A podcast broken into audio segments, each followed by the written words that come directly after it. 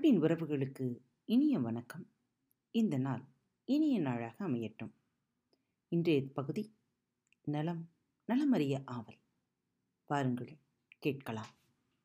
உடல் எனும் ஜீசஸ். தன்னைத்தானே பாதுகாத்து கொள்ளும் தன்னைத்தானே குணப்படுத்திக் கொள்ளும் அற்புதமான கட்டமைப்பை உடல் கொண்டிருக்கிறது. ஹீலர் உமர் ஃபொரோக். உடலை ஞானி என்று சொல்கிறோம். அறிவித்தல் அல்லது எச்சரித்தல் உருவாக்குதல் மற்றும் குணப்படுத்துதல் ஆகிய மூன்று முக்கிய காரியங்களை உடல் ஆற்றுகிறது என்று பார்த்தோம். அதில் மூன்றாவதான குணப்படுத்துதலை இந்த கட்டுரையில் பார்க்க இருக்கிறோம். நோய் வந்தால் நம்மை குணப்படுத்துவது யார்? மருந்து மாத்திரைகளா? அறுவை சிகிச்சைகளா? உணவு வகைகளா? அலோபதியா? ஹோமியோபதியா? சித்தாவா? ஆயுர்வேதமா? வர்மா?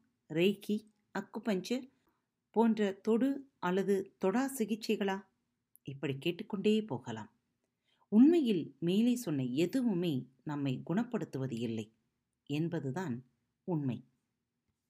ஒரு நோயாளி மிகவும் அவசர நிலையில் இருக்கும் பொழுது டாக்டர்கள் இப்படி சொல்வதை நம் வாழ்க்கையிலும் திரைப்படங்களிலும் சீரியல்களிலும் கேட்டிருக்கிறோம். பார்த்துருக்கிறோம். எங்களால் முடிஞ்சதெல்லாம் செஞ்சிட்டோம். இனிமே உங்கள் இஷ்ட தெய்வத்துக்கிட்ட வேண்டிக்கங்க. முஸ்லீமாக இருந்தால் அல்லாஹ் காப்பாற்றுவான் இந்துவாக இருந்தால் இஷ்ட தெய்வம். கிறிஸ்தவராக இருந்தால் ஜீசஸ் அல்லது மேரி. இப்படி நமக்கு தெரியும் தானே? இங்கே எனக்கு ஒரு கேள்வி எழுகிறது. டாக்டர்கள் கைவிட்ட நிலையில் இருக்கும் ஒரு நோயாளியை கடவுளால் மட்டும்தான் காப்பாற்ற முடியும் என்றால் அந்த நோயாளியின் நோய் ஆரம்ப கட்டத்தில் இருக்கும்போதே அந்த கடவுள் காப்பாற்றியிருக்க கூடாதா? கடைசி நேரத்தில் காப்பாற்றினால்தான் கடவுளின் மவுசு கூடுமா? கடவுள் என்ன அவ்வளவு கல்நெஞ்சக்காரரா? டாக்டர்கள் கைவிட்ட பிறகுதான் காப்பாற்ற வேண்டும் என்ற முடிவு இருப்பவரா?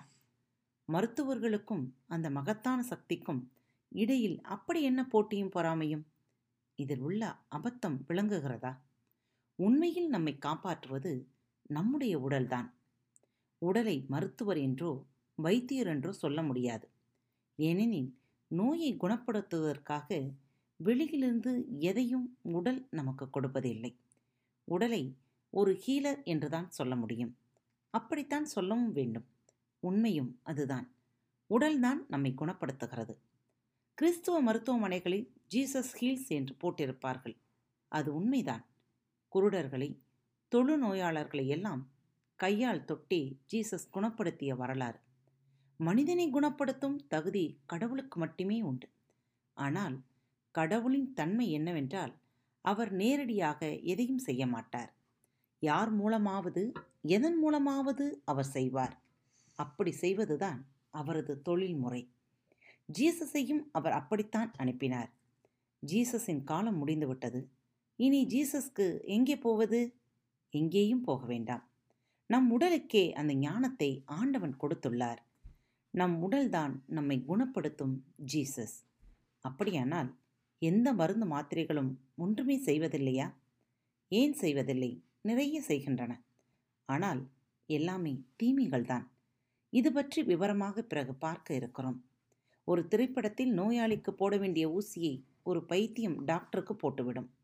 அந்த பைத்தியம் வேறு யாரும் அல்ல நாம் தான் நமக்கு ஏற்பட்ட பிரச்சனையை நம்முடைய உடல் படாத பாடுபட்டு தீர்க்க முயற்சி செய்து கொண்டிருக்கும் பொழுது அம்முயற்சிகளை எல்லாம் தோற்கடிக்கும் விதமாக நம் உடலின் எதிர்ப்பு சக்தியை எல்லாம் காலி செய்யும் விதமாக நாம் தான் மாத்திரைகளையும் டானிக்குகளையும் இன்ன பிறவற்றையும் உள்ளே செலுத்தி குணமாகும் காலத்தை தள்ளி போட்டு கொண்டிருக்கிறோம்.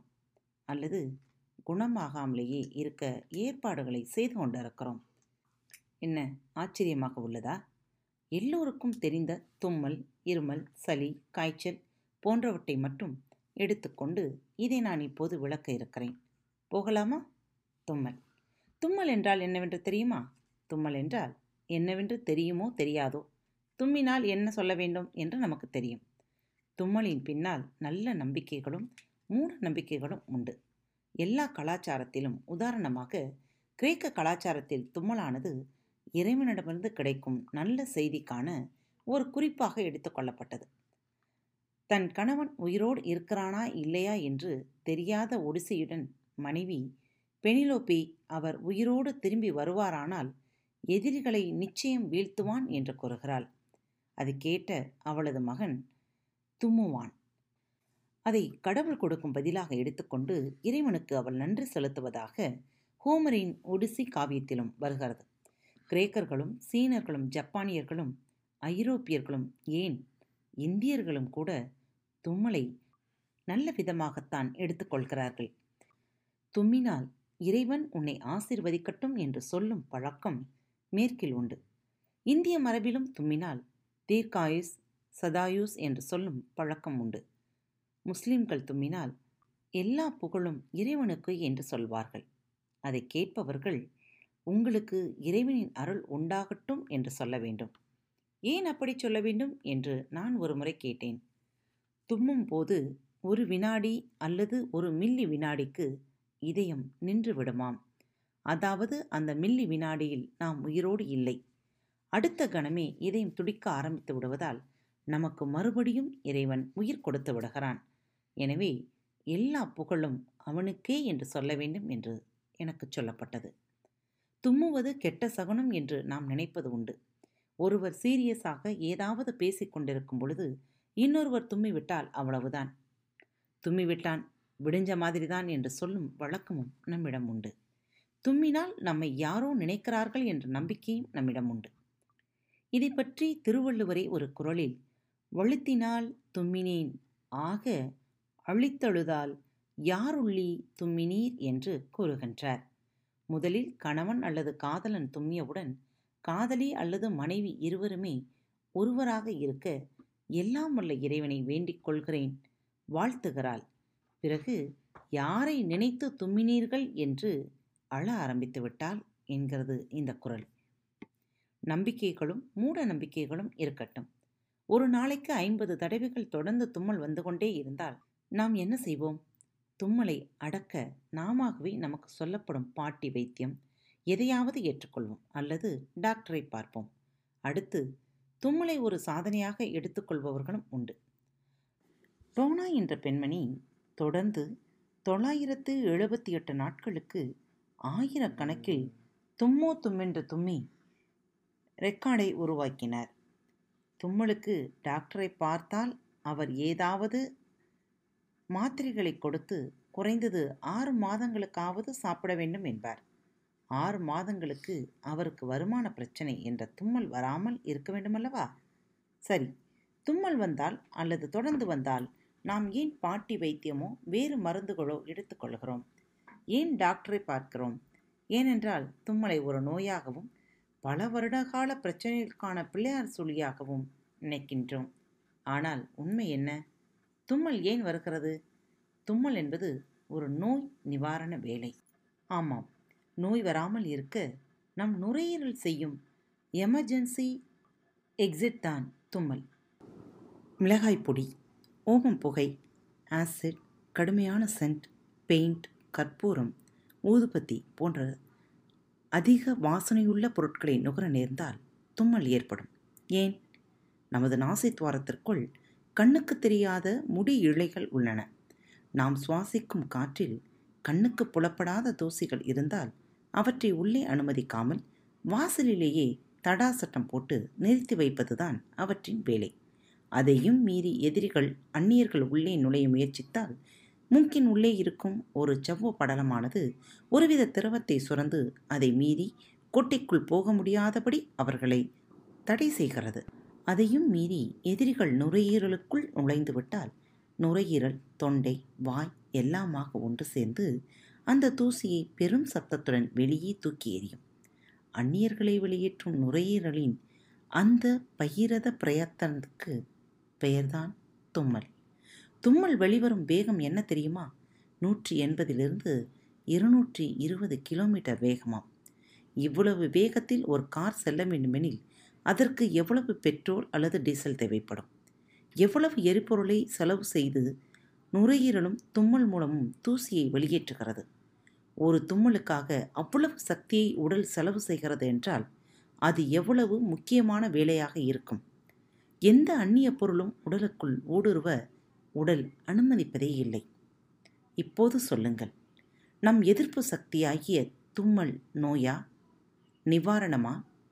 உள்ளே இருந்து தூசி போன்ற அந்நிய பொருட்கள் உடலுக்குள் நுழைந்து விடாமலும் உள்ளே நுழைந்துவிட்ட அந்நிய சமாச்சாரங்களை கழுத்தை பிடித்து வெளியே தள்ளுவதும் தான் தும்மல் செய்யும் வேலை. இந்த தும்மலை வரவிடாமல் தடுக்க மருந்து மாத்திரைகள் எடுத்துக்கொண்டே இருந்தால் என்னவாகும்? நுரையீரலுக்குள் நுழைந்த தூசி வெளியேறுவதை நாமே தடுத்து விடுகிறோம் என்றுதானே அர்த்தம்? நம் எதிர்ப்பு சக்தியை பலவீனப்படுத்துகிறோம் என்று அர்த்தம். இப்படி நாம் செய்து கொண்டே இருந்தால் உடல் என்ன வேலை செய்யும்? என்னடா இது மதுரைக்கு வந்த சோதனை என்று நொந்து கொண்டு சளி என்ற ஒன்றை உருவாக்கும். கொஞ்சம் கொலகொலவென்றும் வளவளவென்றும் இருக்கும் அந்த சமாச்சாரம் நுரையீரலுக்குள் புகுந்த தூசியை அங்கும் இங்கும் அசைய விடாமல் சிறைப்பிடித்து கொள்ளும். சிலந்தி வலையில் மாட்டிக்கொண்ட பூச்சி மாதிரி தூசியை சிறைப்பிடித்திருக்கும் சளியை வெளியே தள்ள இருமலை ஏற்படுத்தும்.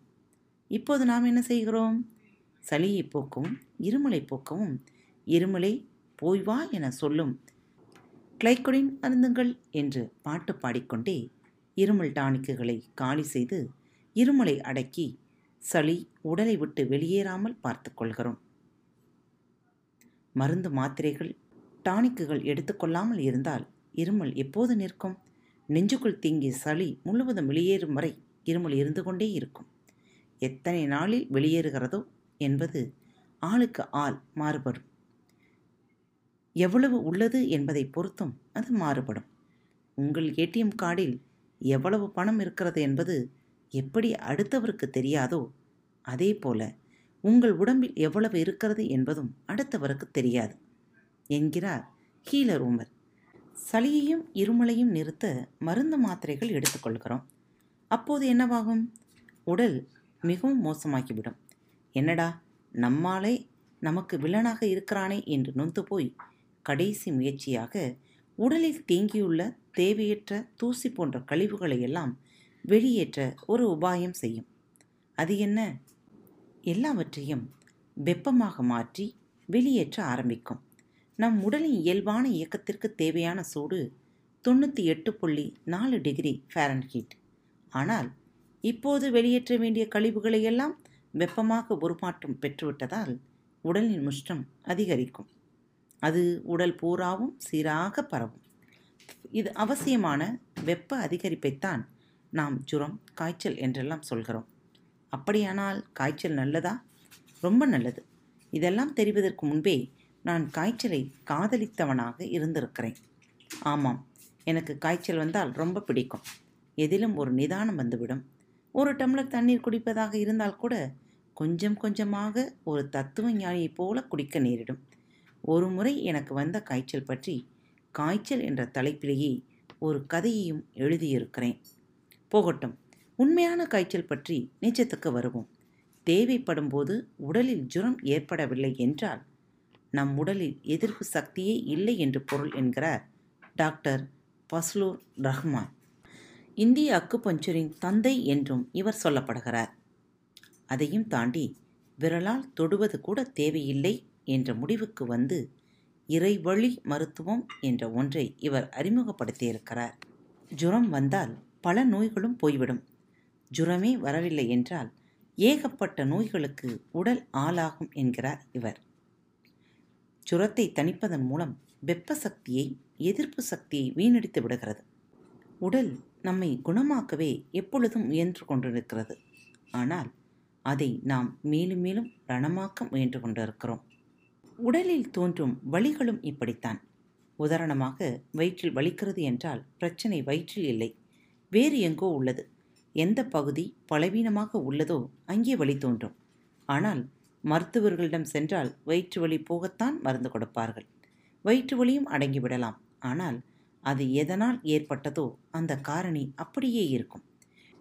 நோய் நாடி என்று வள்ளுவன் சொன்னதை மீண்டும் நினைவு கூறலாம். விளைவுதான் அடக்கி வைக்கப்பட்டிருக்கிறது. ஆனால் பிரச்சனை அப்படியே தான் இருக்கிறது. பிரச்சனையை உடலிடமே விட்டுவிட்டால் அது தீர்ந்திருக்கும். உடலில் ஏற்படும் வழிகள் யாவும் பிரச்சனை தீர்க்கப்பட்டு கொண்டிருப்பதற்கான அறிகுறிகளை தவிர வேறொன்றும் இல்லை. வலி ஏற்பட்டால் அதை போக்க இன்னொன்று செய்யலாம். நான் செய்யும் முறை இதுதான். என் குருநாதர் மூலம் நான் கற்றுக்கொண்டது இது. பல நூறு தடவைகள் செய்து பார்த்து வெற்றி பெற்றது.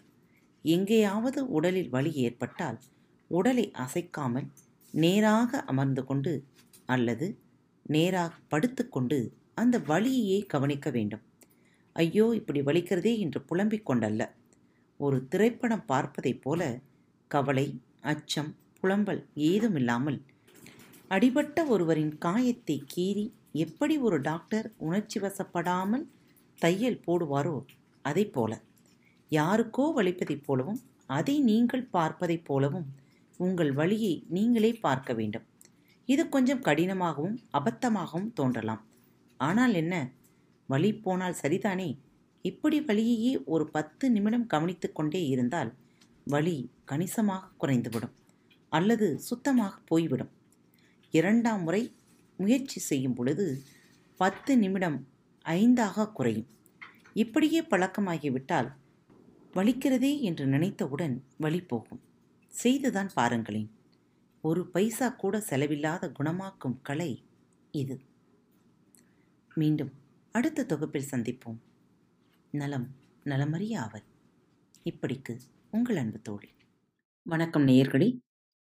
திருக்குறள் வழிகளி பக்கத்தை சப்ஸ்கிரைப் செய்யாதவர்கள் சப்ஸ்கிரைப் செய்து கொள்ளுங்கள். ஃபேவரட் பட்டனை அழுத்த மறக்காதீர்கள். உங்களது கருத்துக்களை மெசேஜ் பாக்ஸில் ரெக்கார்ட் செய்தோ அல்லது இமெயில் முகவரியிலோ தெரிவியுங்கள். மீண்டும் சந்திப்போம். நன்றி. வணக்கம்.